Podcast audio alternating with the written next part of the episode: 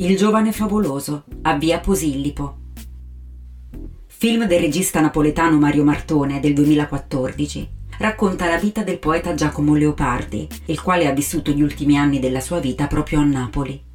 Tra le scene più emblematiche girate in città, ricordiamo quella in cui Leopardi si trova sulla spiaggia di via Posillipo, nei pressi del maestoso Palazzo Danna. Dei tanti miti legati al palazzo, famoso fu quello riportato dall'autorevole voce napoletana Matilde Serao.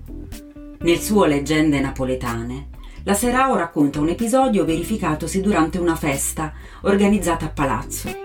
Per l'occasione, la sprezzante padrona di casa, donna Anna Carafa, allestì un teatrino per una rappresentazione, alla quale presero parte alcuni suoi ospiti.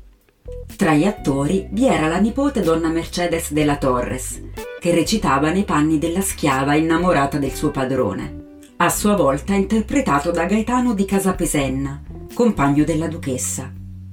La messa in scena si concluse con il consueto lieto fine e lo scambio del bacio tra i due protagonisti, tra gli applausi e i lazzi degli astanti. Tuttavia Donn'Anna riconobbe del tenero nel gesto tra i due ed esplose in incontenibile gelosia ne derivarono giorni di ire e scontri che culminarono nell'improvvisa e misteriosa sparizione della giovane Mercedes. Si dice che i fantasmi di tutte e tre appaiano sovente nei bassi del palazzo, ricomponendo la folle danza d'amore e gelosia.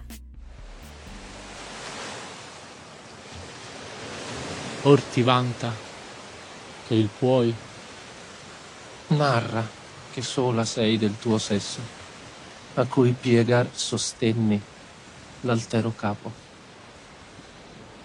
a cui spontaneo porsi l'indomito mio cor.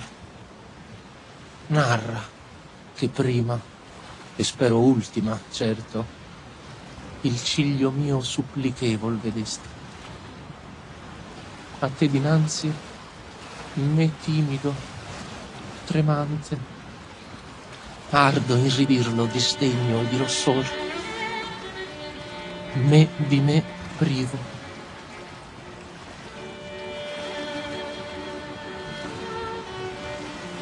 E conforto e vendetta è che sull'erba, qui, neghittoso immobile giacendo,